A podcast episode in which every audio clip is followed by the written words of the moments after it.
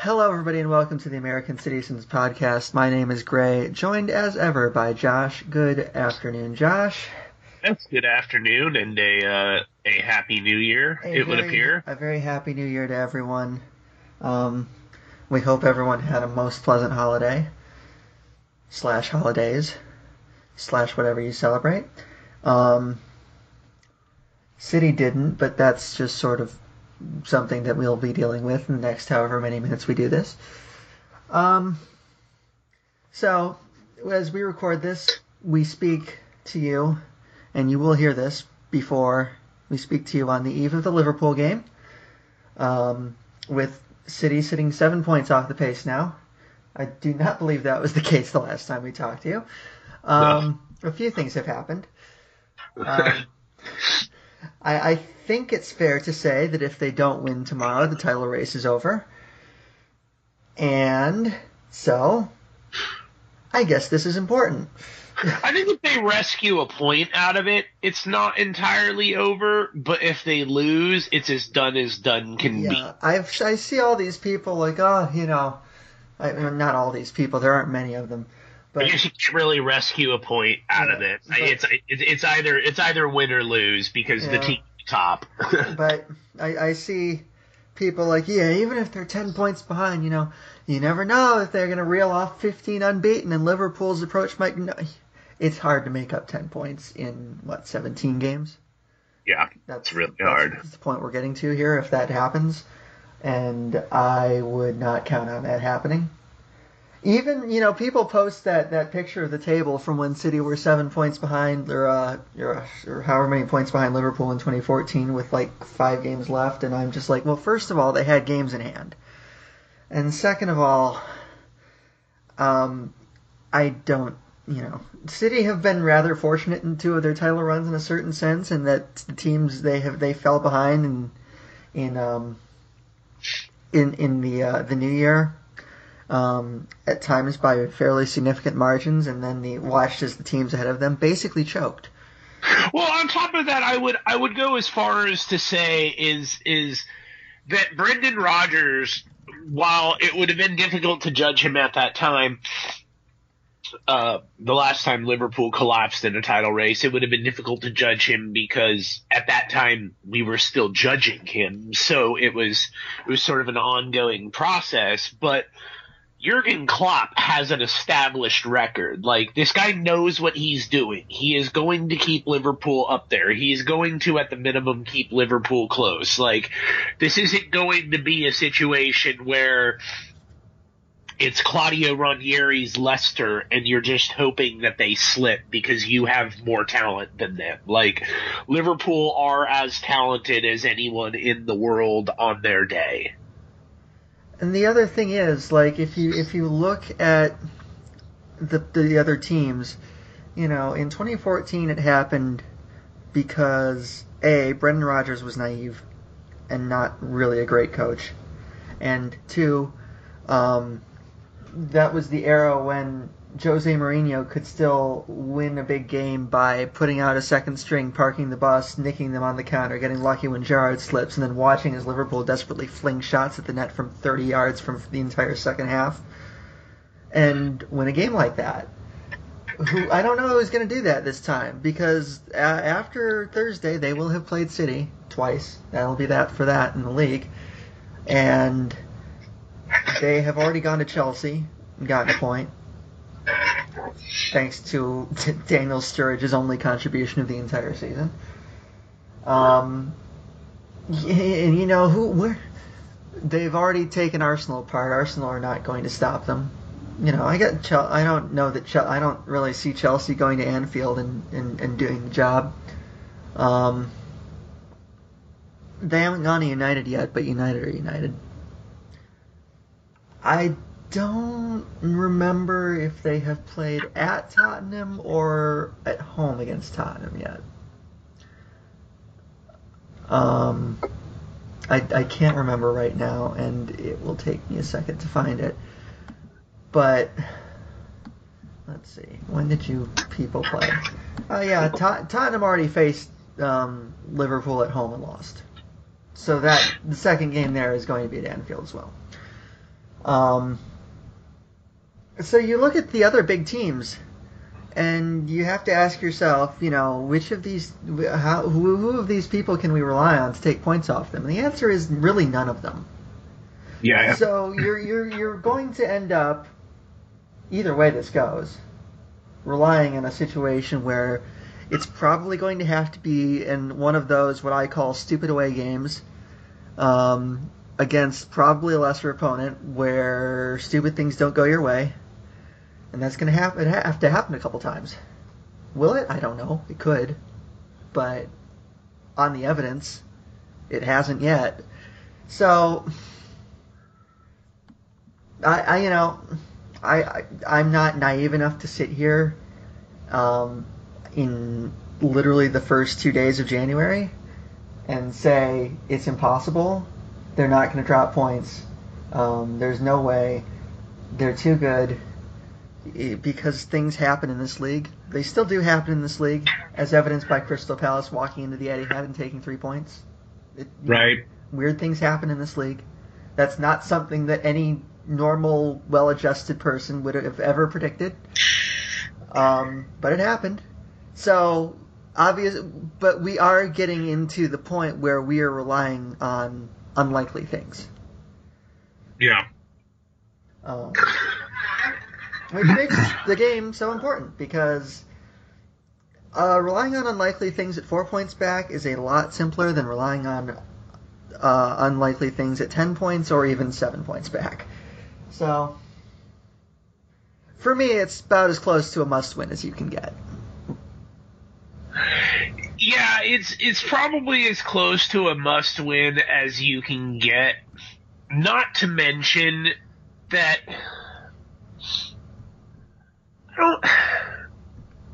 I think you look at if if City doesn't kick on in this game, if if they can't somehow start to manufacture a little bit a little bit of that magic that they had last year and that they were able to use to uh, to uh, become centurions. Uh, it, it, it's not even so much that I I, I am relying on, and oh, though that's not untrue in any sense of, uh, of, of the phrase that I'm relying on on unlikely things to happen, it will then shift my thinking from rather rather than me relying on things that aren't going to happen to me relying on things that aren't going to happen with City itself rather than the rest of the league. Um, y- you know, if you can't get motivated for this game when you're down seven, there's really nothing that's going to motivate you this year and, and and I say that including the Champions League. Like, unless Pep is tinkering with things because I don't know, maybe he figures like I want to get this stuff right ahead of Champions League. We're going to sac- sacrifice the league to win Champions League.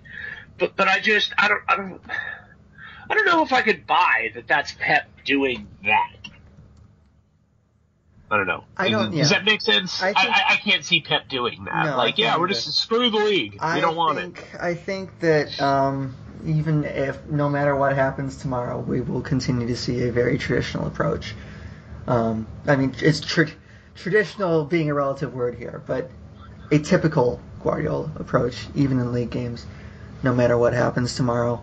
Um, the, the only moments that I could see that possibly changing are if they are well behind with the Champions League tie looming, at which point they might tinker with thing or uh, you know spell a few guys, drop Phil Foden in there, things like that. But um, it's th- they're you know I'm not really worried about them being up for it. The crowd's going to be up for it.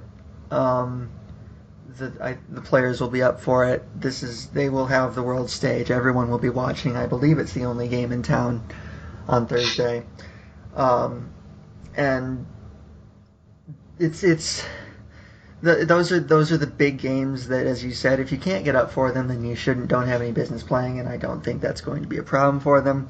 Um, you know, it's the, the the thing about the Liverpool games over the last year or so is it's it's not that I think that they haven't gotten up for them. It's you know it's been other issues that we discussed at length on the podcast at the time. Um, I take heart in the fact that it's a home game, and I take heart in the fact that this exact same team should have won at Anfield three months ago. Yep. Um, and God, that game is so painful to think yeah, it about gets, it gets worse and worse as the more time passes and the more things happen around them because it, you know. I, I don't know, you know, one thing doesn't, you know, one, one thing changes in the timeline and everything else after it can change. But you know, uh, it's hard to imagine that we're not having a very different conversation if Riyad Mahrez converts that penalty. Um, but I am hard, you know, it's it's I it's it's really funny to boil this down to one guy, but the fact that Fernandinho is playing makes me feel a whole lot better than I would if he wasn't. Because if he wasn't playing, um, I would sit here and tell you that uh, they're probably going to get blitzed. And I can sit here today and tell you I don't know how this is going to go. I think both teams have a chance. You know, obviously Liverpool have a chance. They're playing is better than anybody else right now. City are going to have to do some things to them that other teams haven't been able to do to them, like score. um, and but but the fact is, City have somehow, in the year that they probably should have been getting cover for him, they are somehow more reliant on Fernandinho than they ever have been. Um, and I'm not sure why that is. Uh, if you look at the defensive numbers, he has had to do more in defense this year than he did really at any extended period in time last year. Um, and I'm not sure if that's the press breaking down, if they're not pressing well enough at the top of the pitch, that people are just blowing right by them. And, uh, you know, because if it, without the ball, and this is going to sound like I'm cheapening him, but in reality, it's what makes him the most important thing when City are playing without the ball, Fernandinho is essentially meant to be an insurance policy. You're, Right. not, you're not supposed to have to rely on him. The press is supposed No. to do its job, and the ball doesn't get that far, and thus, you know, it's It's sort of like having a luxury you don't, you're not Yeah. supposed to need and don't need. if you if you need It's like having a gun in your house. You shouldn't have to use it, but if you do, if if you need him, he's there, and he's very good at what he does. But if your system is working the way it should, you won't need him much. That's basically Fernandinho's role without the ball. And this year, clearly, for whatever reason, at least in the last month or two, the system hasn't been working the way it was intended to work. And he has had to do a whole lot of breaking up counterattacks, and and he can't do it all, and guys are suddenly getting into much better shooting positions. And you're giving up more chances. I mean, how many games in the last month has the first attack on City ended in a goal? Several. too many. Too many. Way too many. I believe Leicester. I believe Crystal Palace. Um, It feels like one of those things. It's almost like the Raiders, dude. Like, uh, in almost in a sense, for as long as I can remember, the Raiders have been an undisciplined team.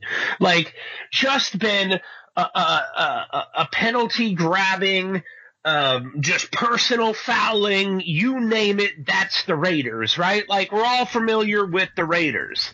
Um, for as long as I can remember, City seemed to have allowed in the first goal off the attack.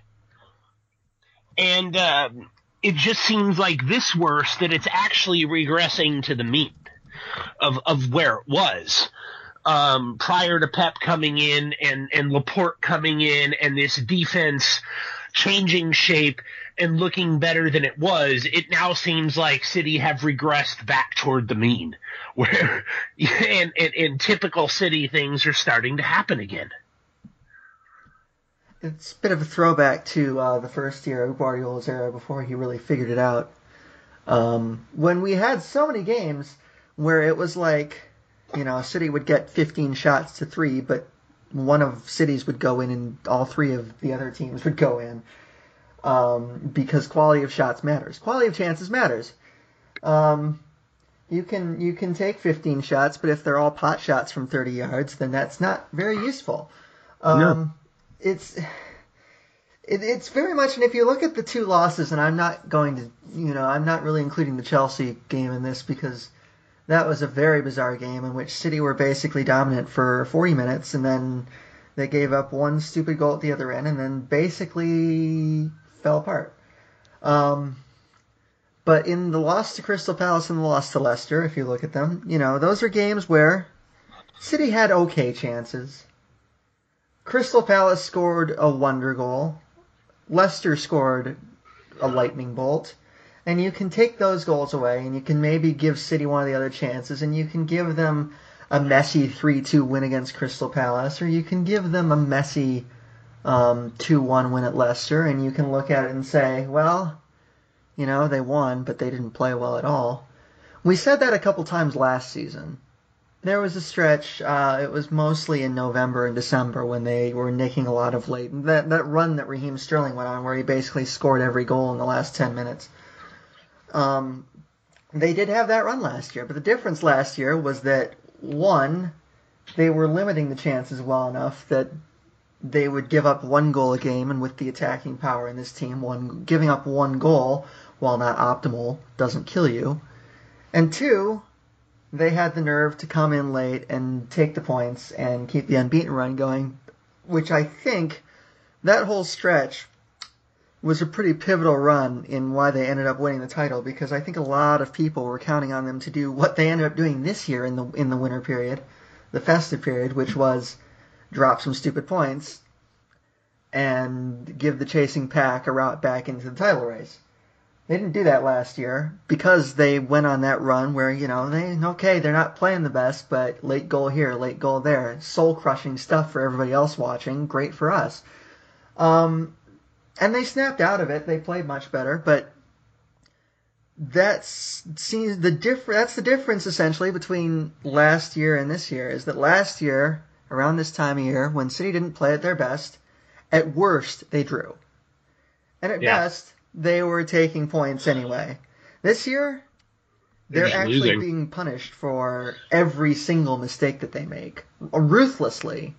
And that's the way it's supposed to work, and that's why you can't make that many mistakes at this level.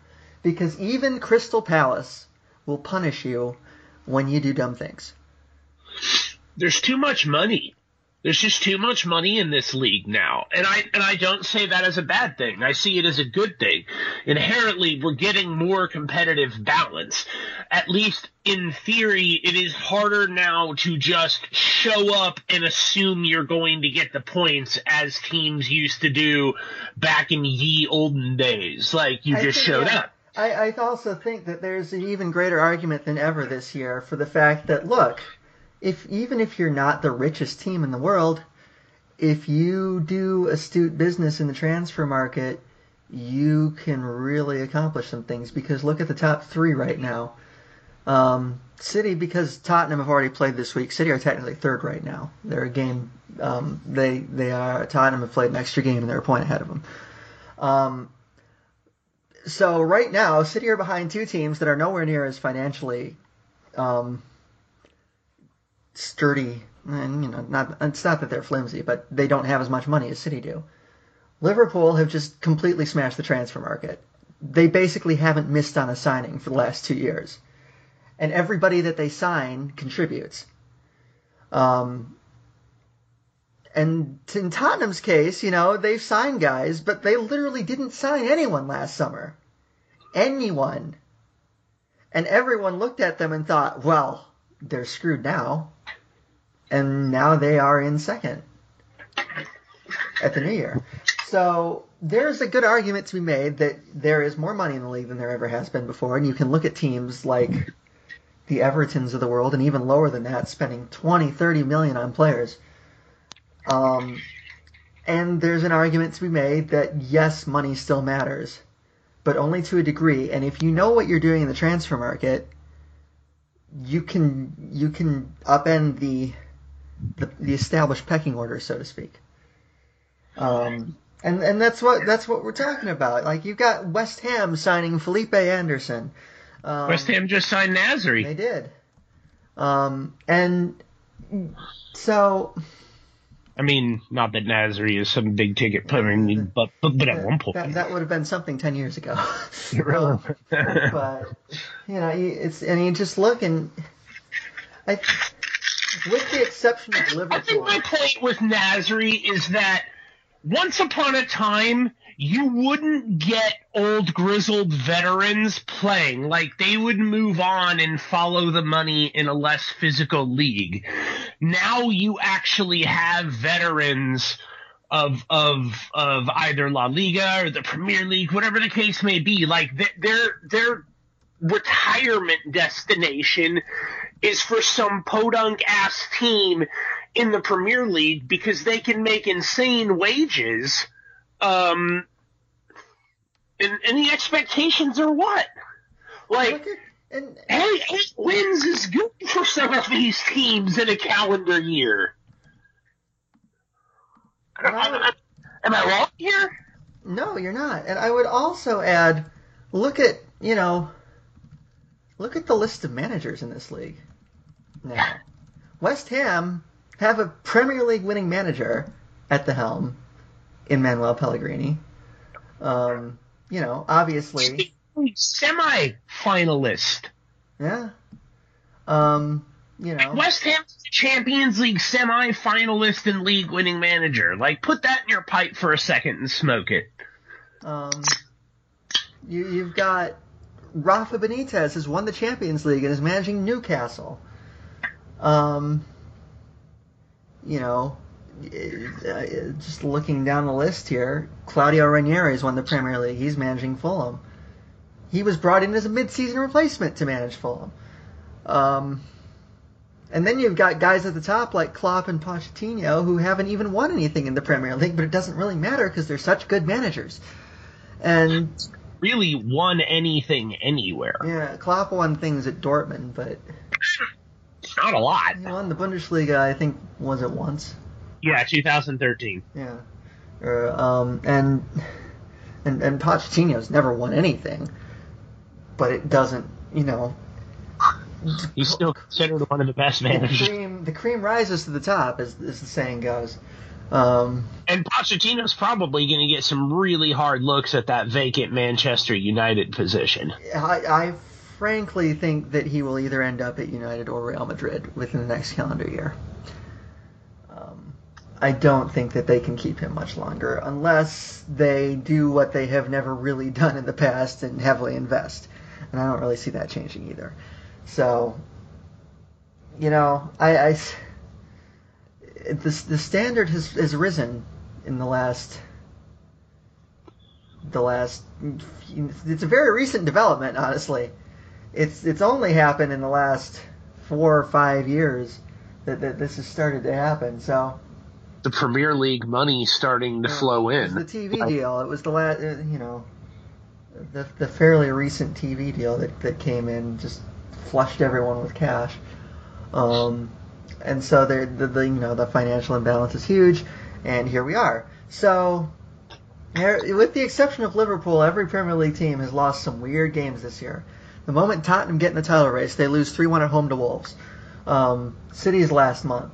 Chelsea have lost to Wolves and at home to Leicester.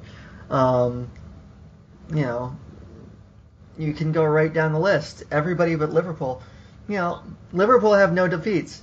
City and Chelsea are the next in line with the fewest defeats, and they both have three. So for all the talk about, you know, oh, you know, City have ruined the, you know, it's pretty clear that they have. Yeah, City have not ruined the league. The league is not ruined. Nobody's Yeah. going to sit here and accuse Liverpool of ruining the league if they win the title in in, a, in without really any competition this year. They've spent a lot of money, but you know, But then, well, it, you see, not- you can spend money as as long as you're one of the pre-established teams. If you're one of the new teams Uh-huh. that spend money, you're ruining the league. Right. And no, and and and and and it's it's it's it's not a narrative that I'm interested in getting involved in, but it is the narrative. Um, and and and um, so you know, does money matter? Yeah. Are you more likely to win things if you can consistently spend a lot of money? Yeah. Do you have to know what you're doing? Uh, Manchester United says yeah.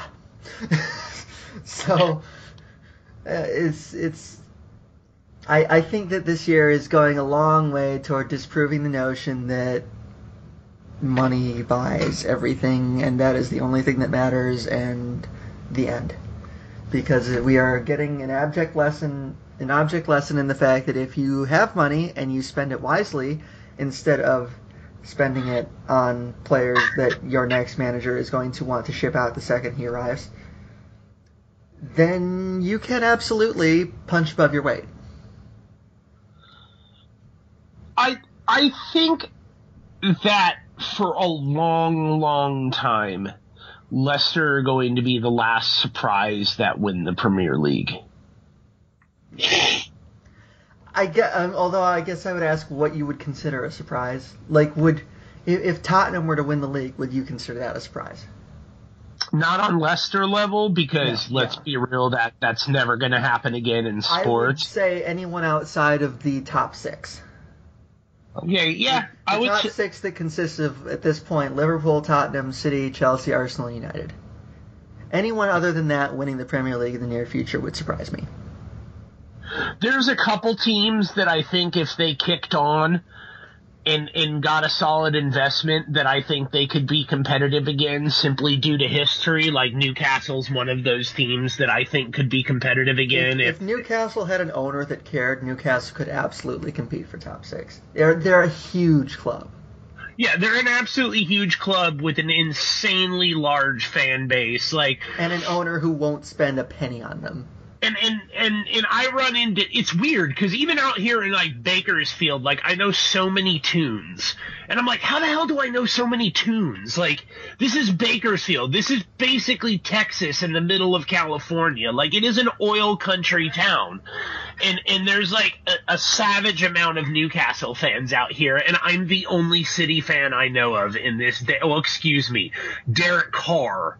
Uh, apparently was introduced to Man City by a teammate. I did not know that.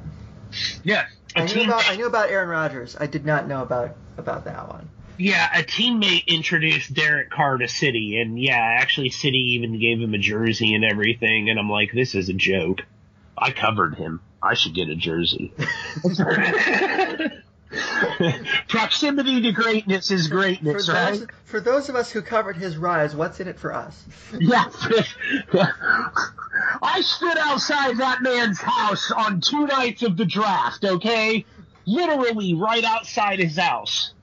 They brought us they brought us food, so that was cool. you can't nice complain about yeah, you can't complain about that. They ordered pizza for all the press and everything. They're actually an insanely nice family.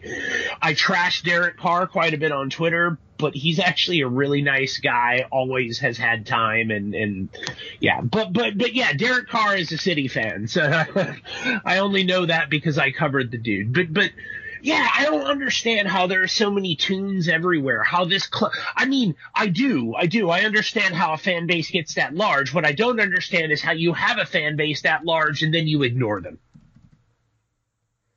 I'm not a Newcastle. not- I don't I don't care for Newcastle. I'm still frustrated on behalf of their fan base.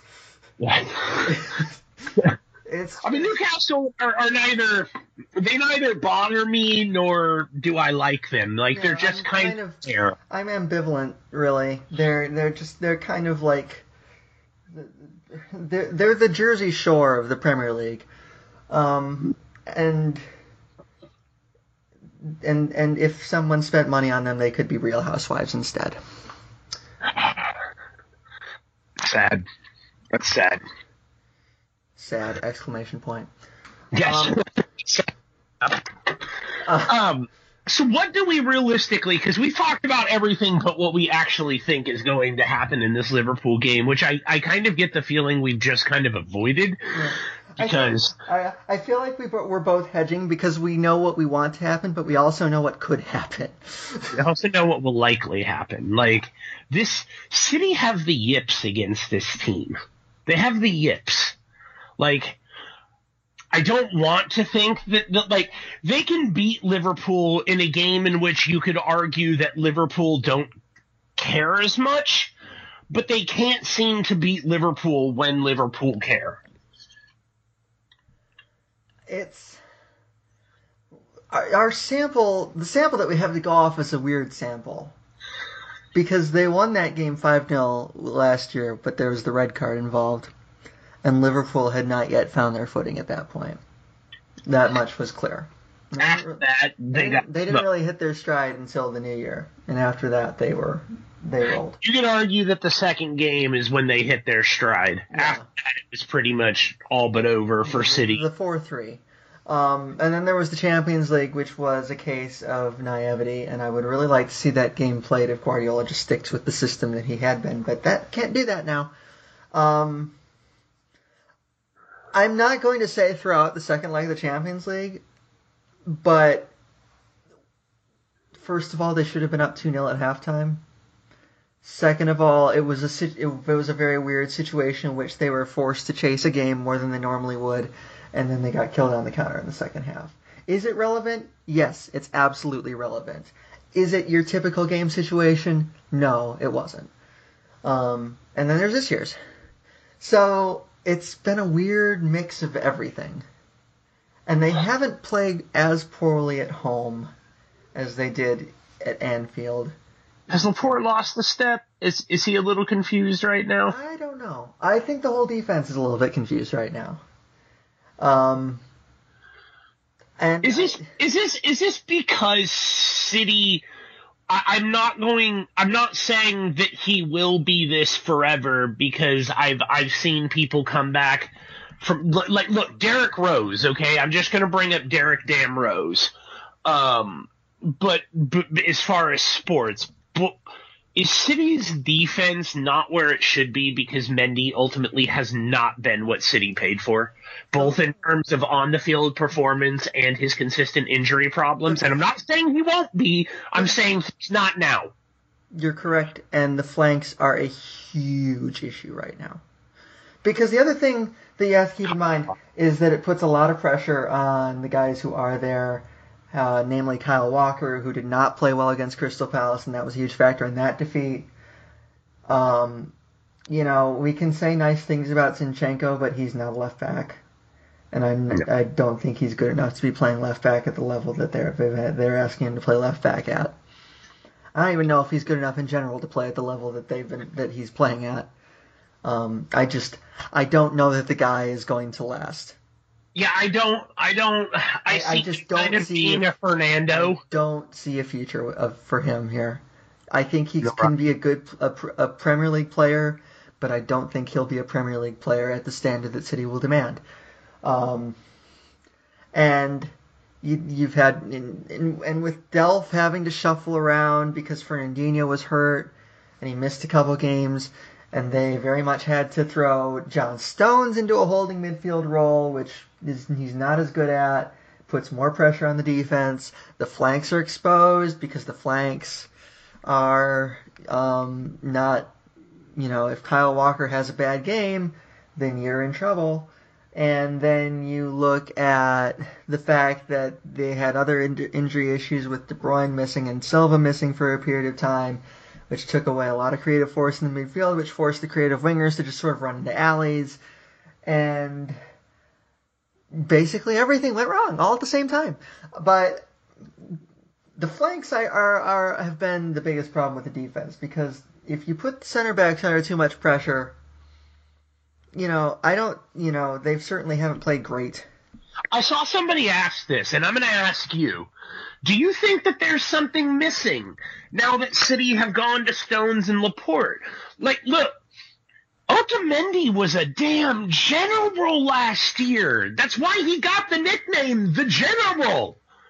Like, he was fearless. He would dive in, and it was he was actually making smart tackles. Like when when Otamendi was first acquired, it was like, wow, this guy's a huge bust. And then Pep Guardiola got a hold of him, and you're like, holy shit, this guy's a really good player. And it seems like City signed him to a contract extension and then put him by the wayside. And we're like, you know what? We're gonna go with this Laporte Stones partnership. And it's funny because on the very last podcast, we were talking about how they were probably maybe one of the best defensive pairings in the world. Oh, what a difference a podcast makes. Um, and they still might be, who knows? But, but I wonder if a little something isn't lost with having Otamendi on the sidelines as often as City have. A little bit of grittiness, maybe. I would buy that argument a lot more had he not started the, you know, they had him in the Crystal Palace game, and look what happened. He started. Yeah, but but is that really fair to him? It's hey, not. we're not gonna play you, not gonna play you, not gonna play you, not gonna play you. Hey, this one game's your fault. It's not. I, I'm it's not. By no means am I saying that game was his fault. Oh no, I'm not. I'm Right. not saying you were. I, I'm just saying, is is it is it fair to say we would buy that a lot, argument a lot more if he hadn't blown that one particular game after not getting an extended run of games after basically starting for an entire year. I think there are times when that's beneficial, but given how well that pairing was playing in the past, I think there's a bit of revisionism. I think the far bigger deal in those games was the fact that against Crystal Palace, um, the midfield consisted of John Stones in a holding role next to Bernardo Silva and Ilkay Gundogan, with uh, with the with Kyle Walker making a lot of mistakes at right back, and in the case of the Leicester game, uh, basically the same thing. They had David Silva back, and they had Kevin De Bruyne back, but uh, in that in that game, no, it's just that that that, sort of pivot of the of the deeper midfielder and the two center backs, Laporte and Stones plus Gundogan, just didn't play well, and Delph didn't play well either. Um, you know, I, I hear what you're saying, and I'm not going to dismiss it outright because sometimes that attitude helps, but considering how well they were playing at a certain point, although the stats show they were still giving up more chances, so maybe I'm just completely off here. But, you know, I don't, I didn't really, the center back pairing wasn't really a bother to me. Um, in, in a lot of these defeats, I think that the issues were fairly diagnosable in terms of it, it lying a lot in the midfield and a lot on the flanks. And that leaves the center backs exposed. Now, if you know your center backs are being exposed, is Otamendi a better option? He might well be. But in Pep's system, he designs it so that in his mind, his center backs aren't supposed to be exposed, and if they are, then something else is not working. Does that make any sense? It does make sense, but but the role that Otamendi plays, I feel, offers a bit more grittiness. Like Otamendi's that defender who's gonna get like Laporte's the defender who makes the technical play. Otamendi's the defender who makes that gritty and tough play that you when if I'm gonna if I if I can borrow from American football here, when you need a stop, when you need a turnover, Otamendi's the guy that gives it to you. When you need something done technically well, you go to Laporte. I feel like Laporte and Otamendi is a pairing I would consider, even though both of them I think play with the left foot. Otamendi's a right footer, I think. Yeah, but he traditionally plays on that left side. Yeah, he has in the past. He did last year. But I, I guess the question I would ask you is, you, you know, as you pointed out, it's not really fair to blame Otamendi for playing poorly in one game after sitting around for a month. Is it even less fair to throw him against Liverpool in such an important game and the same with the same scenario Fair. in mind? Fair. That's I'm not saying do it for Liverpool. I'm yeah, saying you know, when you go up against like a Fulham or something, like, okay, let's try this out. Like you, ha- you obviously have to be smart about the execution of, of a switch like this, but I think that there is something to be said for May, John Stones has been the weak link in the defense for as long as I can remember. It's only been recently that he, he's really played well. And he has consistent patches like he did at the start of last season, and then he tailed off. Then then it then it all fell apart for him after the injury. Similarly, John Stones started out really well this year, and now I think he's fallen off a little, and he's been asked to do some things that yeah, you can see why Pep uh, has tested him out in the holding center field role. It makes sense. Like It hasn't, he's yeah, it makes sense, it- but it hasn't done him any favors. no, it hasn't done him any favors, but but you can see the logic behind it, especially given with what Pep did at at Bayern Munich with uh, Phil Lahm. Especially I mean, since he, this, do- he doesn't have cover at that position right now. no, he doesn't have any cover, they- and and, they and they're up the supposedly not getting it. They any. screwed up the summer, and I'm going to say that again. And I was too nice to them at the time, but they screwed up the summer again, and they just they signed a they made one luxury signing a year after winning the title. But that's a whole other topic. Um, it was it is really frustrating that they botched this summer and now the word is and, and you know what i'm just to say i hope this is the case because i've got no real information that, that it is but but me hoping that city all right the january transfer window is is is is, is now open. Do something. I realize you've said you're not but. I hope that's because you've opened your frickin' mouth the last couple years and you've been burned by opening your damn Can- mouth, Can I your say that I think in part City are way too wary of public perception of them sometimes, and they don't want to spend money in the summer because they, they, you know, they, they don't they they do, they want to obviously name their own they they want to name the price that they want. They don't want to get taken for a ride, and I get that, and I don't mind that, but. Um, I think there is certain part of it is motivated by the fact that that they the, the a lot of this is frankly a vanity project for the ownership. You know, let's be blunt. Yep. There is there's a certain degree of of of, of this this is this is here to make some people look good. Um, as somewhat of a PR operation, they're committed to making it the best club that they can, but one of the motives behind doing that is it's going to make us look good. Um, and I think part of that transcends to how they do business in the fact that City were held up as such a poster child for ruining football for so long, and they are, you know, they say, look, now that we are here, we have, we are, we're the Centurions, we're Champions League contenders, we can be more picky in the transfer market. And we can spend money the exact, the only the amount of money that we want to spend on only the players that we want. Should they go after only the players that they want? Absolutely. Uh, they have screwed themselves over making dumb signings in the past um, for the sake of making signings, basically, or falling to third choices or fourth choices on their transfer list that just didn't fit that well. They shouldn't do that.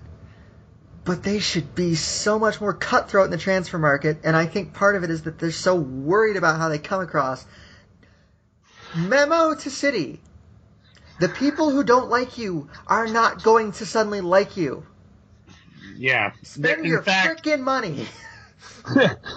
in fact, I would argue that it's only going to get worse as you start to build more success, as as you chase after league titles and ultimately give Pep more. Because, listen, I mean, Pep's not a guy that likes to spend a lot anyway. It's not like he has an extraordinary track record of spending other people's money. He knows how to bring in players and he knows how to sign players. But if you look at the year to year with Pep, it's largely the same. Um, so I think that some of this does fall in line with who Pep eh, has always been as as a managerial style. He's a guy that likes to bond with his players and then and then ask that brick group to run through a brick wall for him, and then they're happy to do so. You know, nine times out of ten, Pep's teams are absolutely happy to do that. Um, it's it's that one out of ten times where things just Pep outthinks himself. He gets too smart for his own good. City don't reinforce when other clubs go out and spend uh, a ton of money uh, to do so. And and Riyad Mahrez has been a great signing, but but can you say it was worth sixty million? Uh, maybe maybe at some point, not yet. One of the problems with the Mahrez signing is that they were signing a player in a position of strength already. Yeah. Um, it was not their biggest need. They did not address their biggest need, and it has come back to bite them the last month. Um, the, the, the other thing that I would say before I lost my train of thought, um, well, this is fun. Um, what was I thinking about while you were talking? You were talking about I was talking about. I was talking about if if, uh, if Mahrez has been a quality signing at sixty million, and and oh, and I remember. Okay, um, it's it's depending on who you believe and who you read. There is some talk that Pep is not entirely thrilled with the decision not to buy in January. Not to the point where he's going to like raise a stink about it or he's going to walk over it, heaven forbid. But a little bit frustrated. Um, so I think he knows. Apparently, he wants a left back, which I don't begrudge one bit. Um, but you know, it's. I think that the, a degree of caution and has settled into how City act in the transfer market. And I think that their problem is not, you know, being cautious or being selective. I'm fully endorse them being selective. Not being selective enough has led to a lot of stupid money on the books. Um, but but their problem is, you know, look at how they handled uh, a Fernandinho deputy last summer. They put all their eggs in the in the uh, Jorginho basket spent all summer waiting on him, and then he ended up going to Chelsea, and they were left empty-handed with all their other targets gone. If Fred, well, they lost out on yeah, Fred right away. on Fred, who uh, you know, I'm going to chalk Fred up to uh, Mourinho not knowing what to do with him because that has been a colossal failure for United so far. Um, you know, uh, it's they they've just been they very much put their eye on one or two guys, and if those one or two guys go elsewhere, they're just like, you know, publicly it's, oh, all right, well, we'll try again next summer. And then you have to go through a season watching, and Fernandinho gets hurt for two games, and it all falls apart. And it might cost them the title. So, I don't, I don't know. There, there, I, there has to be that balance between cutthroat and picky enough that that you can find a happy a happy medium between the two. I don't know if I'm being overly idealistic in that regard, but I don't think they hit the right balance last summer. And I know hindsight is 2020, but it's it looks worse the more time passes. Yeah, it's starting to look worse and worse and worse, especially given um, the fact I don't even know that Jorginho's had a tremendous amount of success in the he Premier started, League either. He started out much better than he has been lately. Yeah. I was going to say, I seem to remember hearing more about him earlier on in the year, though that could also be because I was listening for more about Chelsea's form has also faded lately a lot. I think I think I think Sarri is is people are as you would expect. It's a new manager. People were struggling to adapt. Now now like they just failed to score at home against Southampton. They just went 90 minutes without scoring against Southampton at home. Which is really strange to think for a Sarri team struggling to score. Like, yeah, you would think that the the the reverse would be the issue, but that doesn't seem to be the case. That Chelsea right would be would be giving out goals. That they would be they would be scoring a ton of goals, but just leaking goals. Basically, what Arsenal have done. just uh, leaking, leaking goals constantly at the other end.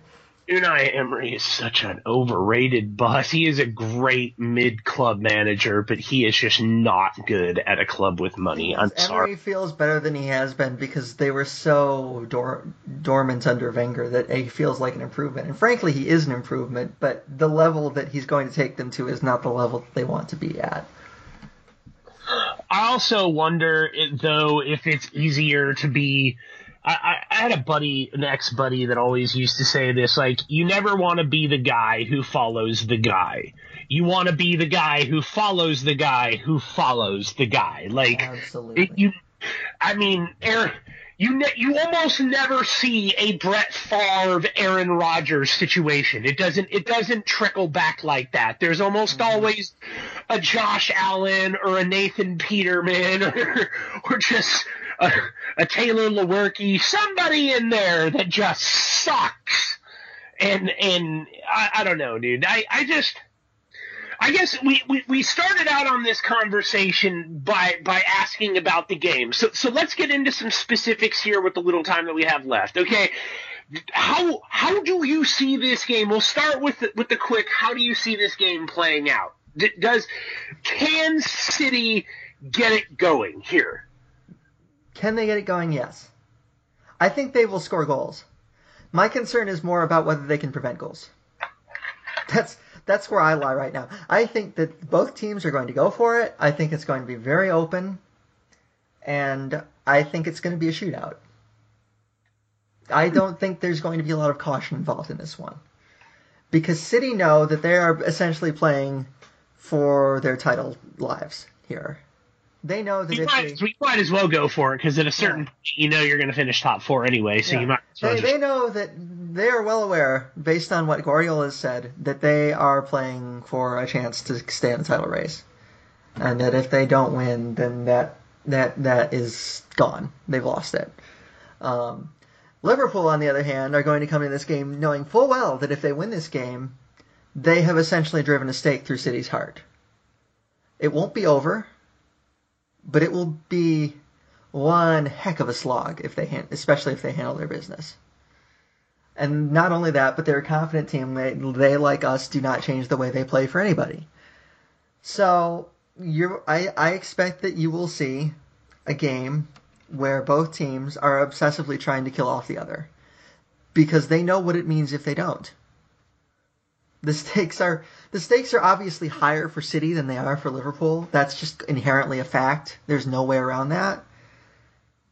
Liverpool can lose this this game and still win the title. City can't lose this game and still win the title in my mind.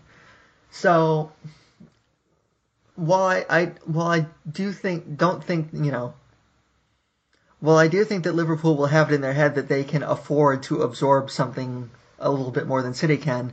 I don't think that they will let it change the way that they go about their business.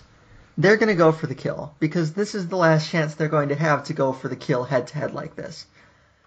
And I think that they that Jurgen Klopp, win or lose, will regret it if he doesn't go for it when this game is over.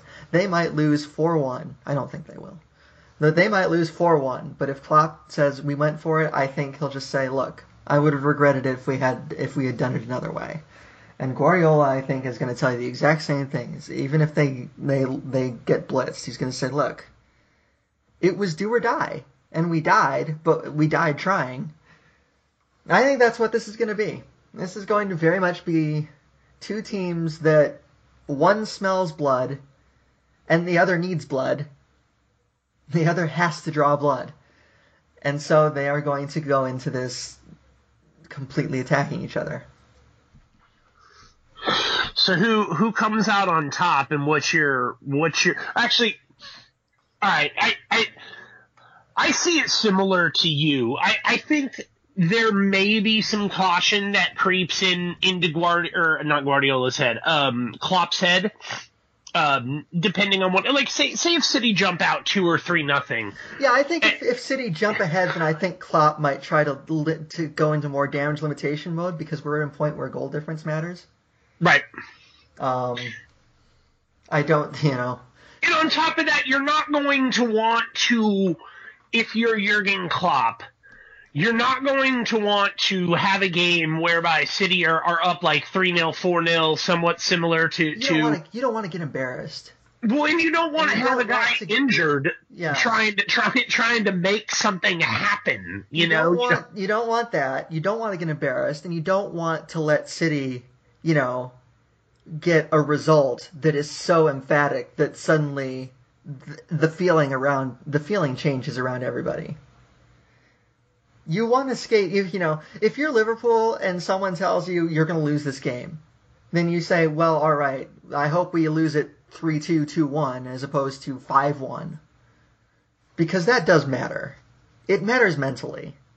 I'm not like a huge obsessive believer in the whole momentum thing, but I absolutely believe that significant results, one way or the other, can have a lingering mental effect on a team. There's no way around it. So, w- what then is the final score of this game? I am going to be bold. I am going to go 4 2 to City because this team has done too much for me in the last calendar year for me to doubt them now, even if I probably should be. I don't like doing this. I, I, I said what I, think- said in part because I knew you would do this. Okay, fair enough. um, I, I see it going 3 1 to Liverpool. Um, I do think City will score. I also think there'll be another opportunity in there uh, to make it a bit closer of a game. And um, it, it, I, I, think City will have an opportunity to tie it up at 2 2. Um, they won't. And, uh, you, you know, so, Liverpool, so you're, you're Liverpool kind of, bang in you're kind of going with a version of that Chelsea game two years ago, where City had certainly had their chances to win that game, and then they didn't take them, and they got killed for it. Yeah, I, I, I just if um, not necessarily in the same order. Yeah, I, I see City maybe starting out grabbing the first goal, Liverpool coming back, scoring, everyone thinking, oh, okay. And then, you know, I, I City either having a chance to go up 2-1 or Liverpool catching them on the break and then City having a chance to tie it and they don't. And then I just think the resulting disappointment from that failure to tie – is is going to result in in then Liverpool having another chance and burying it, thus leading to the three one. That is a fair prediction. I will not judge you for it because I can see that happening. I this is one of those games where like if I if I close my eyes and think about it, I can basically see any result happening and me not being surprised by it. Yeah. Um, this game could be 10-2 and there, I would there there are certain results that I think are more likely than others, but they you know there, like you know, if City win this game, will I be surprised? No, I won't be. City win. Who's your man of the match?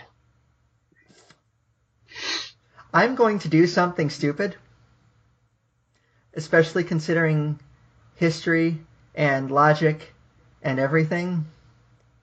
But if City wins, I think Raheem Sterling will play a role in tearing Liverpool apart. Hmm. You are really going out on a limb here.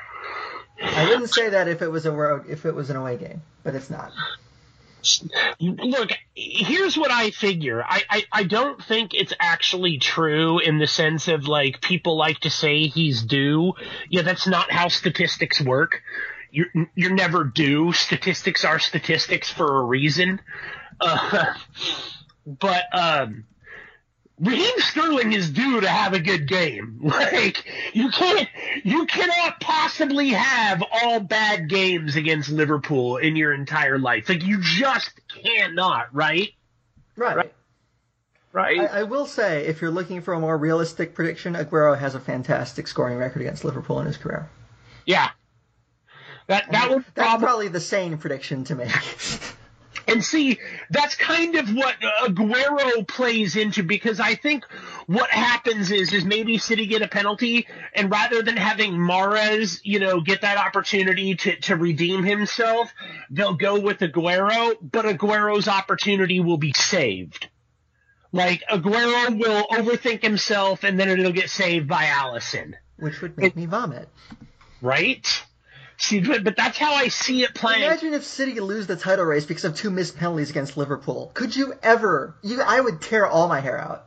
Oh my god! All of it, every every last piece. I probably wouldn't watch the final day of the season. Like I just wouldn't. I'd just be like, yeah, it's not happening. Well, you know, you should turn on NBA. No, not gonna do it. But Liverpool just won the league. I don't give a shit, Dave.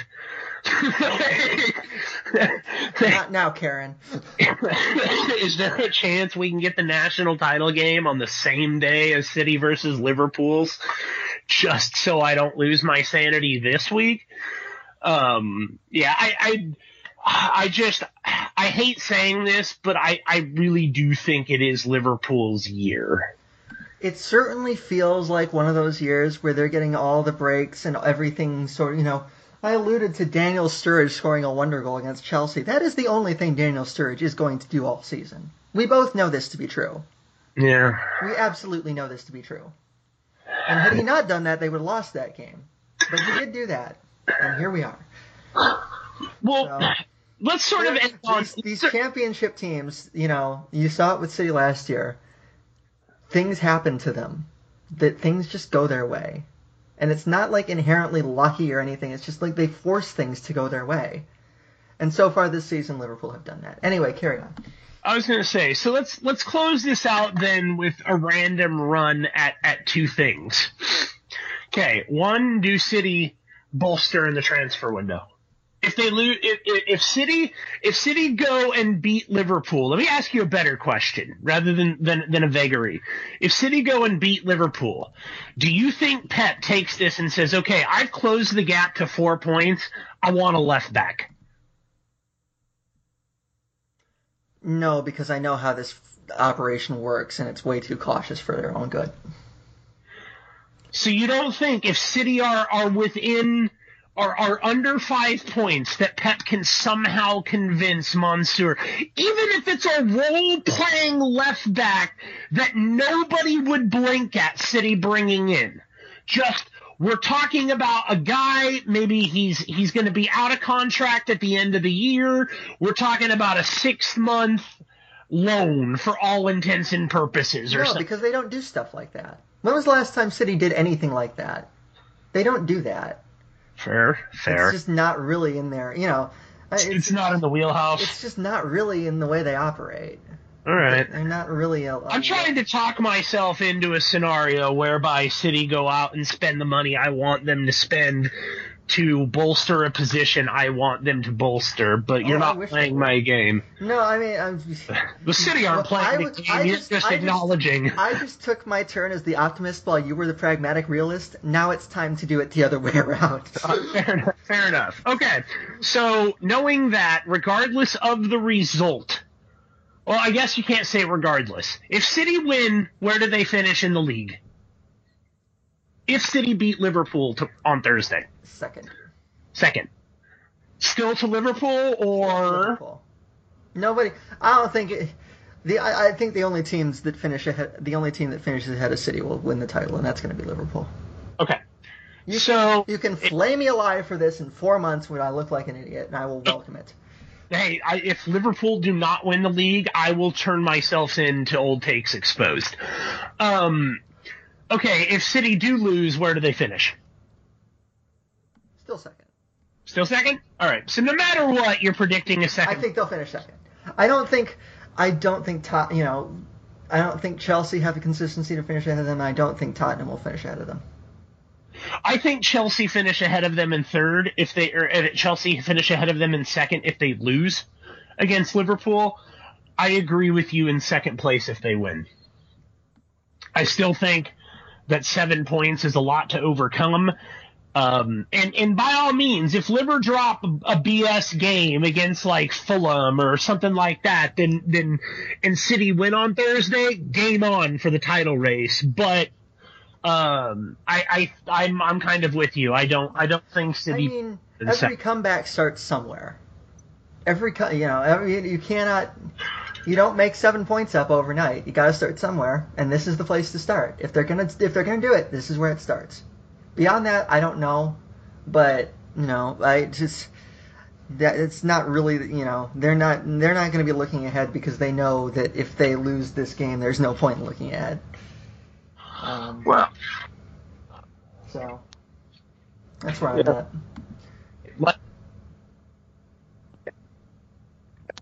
at. We had to watch the painfulness that was Michigan State and USC football this year, and now we're having to watch City flounder around after one of the most exhilarating sports years of my entire life. But uh, honestly, I will I will not get over Liverpool winning the title.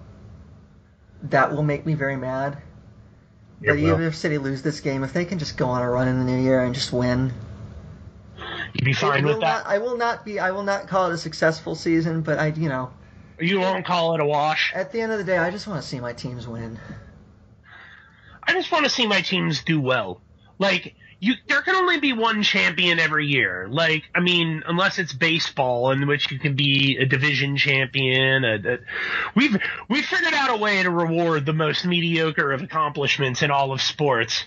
Um, but I truly just want to see City finish well in the top four and make an honest to God run at the Champions League. If City cannot win the title this If City lose to Liverpool and win the Champions League, then I actually Be will. fine.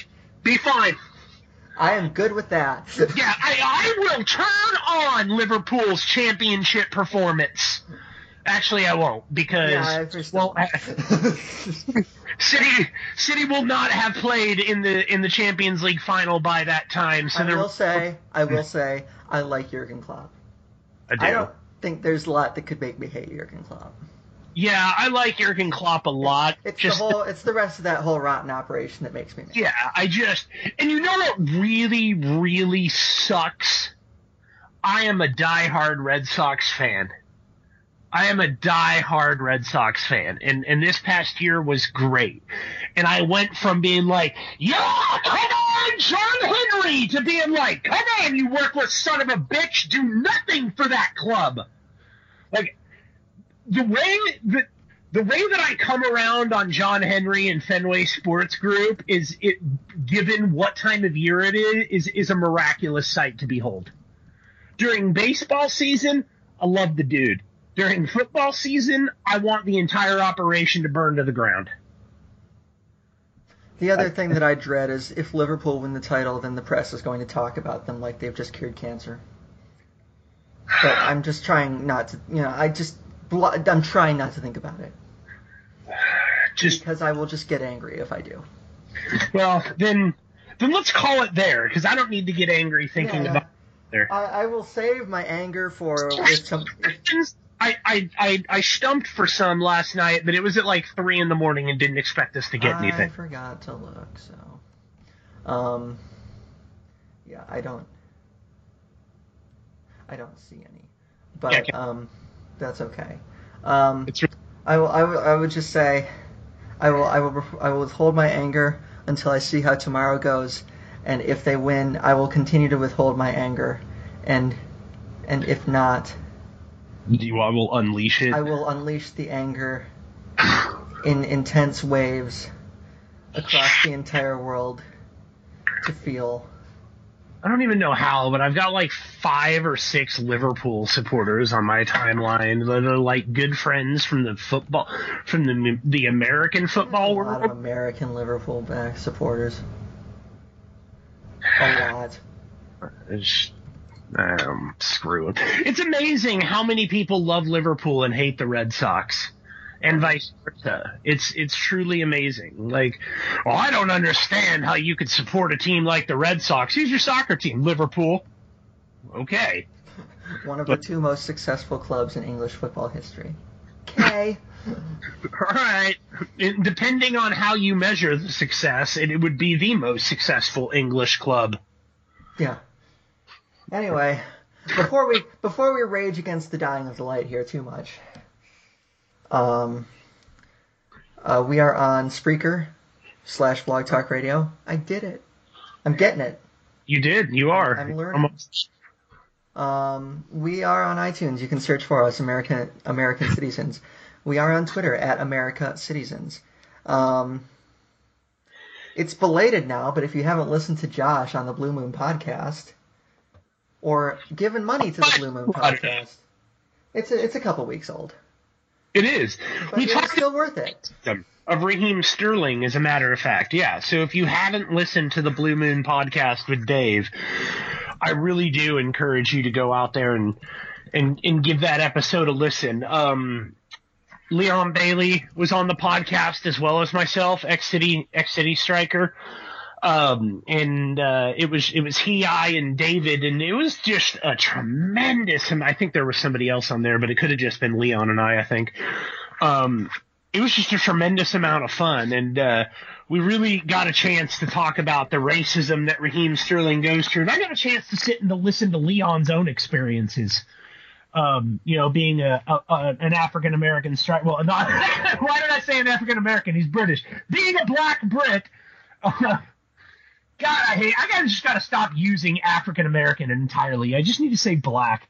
Um, I don't know why I apply that to people who aren't even from America, but uh, it was it really was a fascinating thing. I mean, because you sort of you you know racism exists. Like it would be if you don't, well, you should, but it, it's fascinating to sort of take in and listen the experiences that that that that different members of the club have gone through even just doing the same day to day activities. Like it's it is truly fascinating, and and that was probably one of the cool coolest podcasts I've ever been on was with Leon. So if you get a chance to listen to that, I won't pr- ramble on about it any longer, but please do so. I had a lot of fun with that, and. Uh, I do believe Dave said we're going to try and do some more stuff uh, together, so you can look forward to seeing more of us on uh, on uh, the uh, the Blue Moon podcast in the future.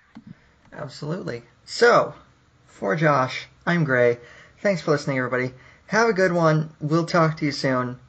Bye, everybody.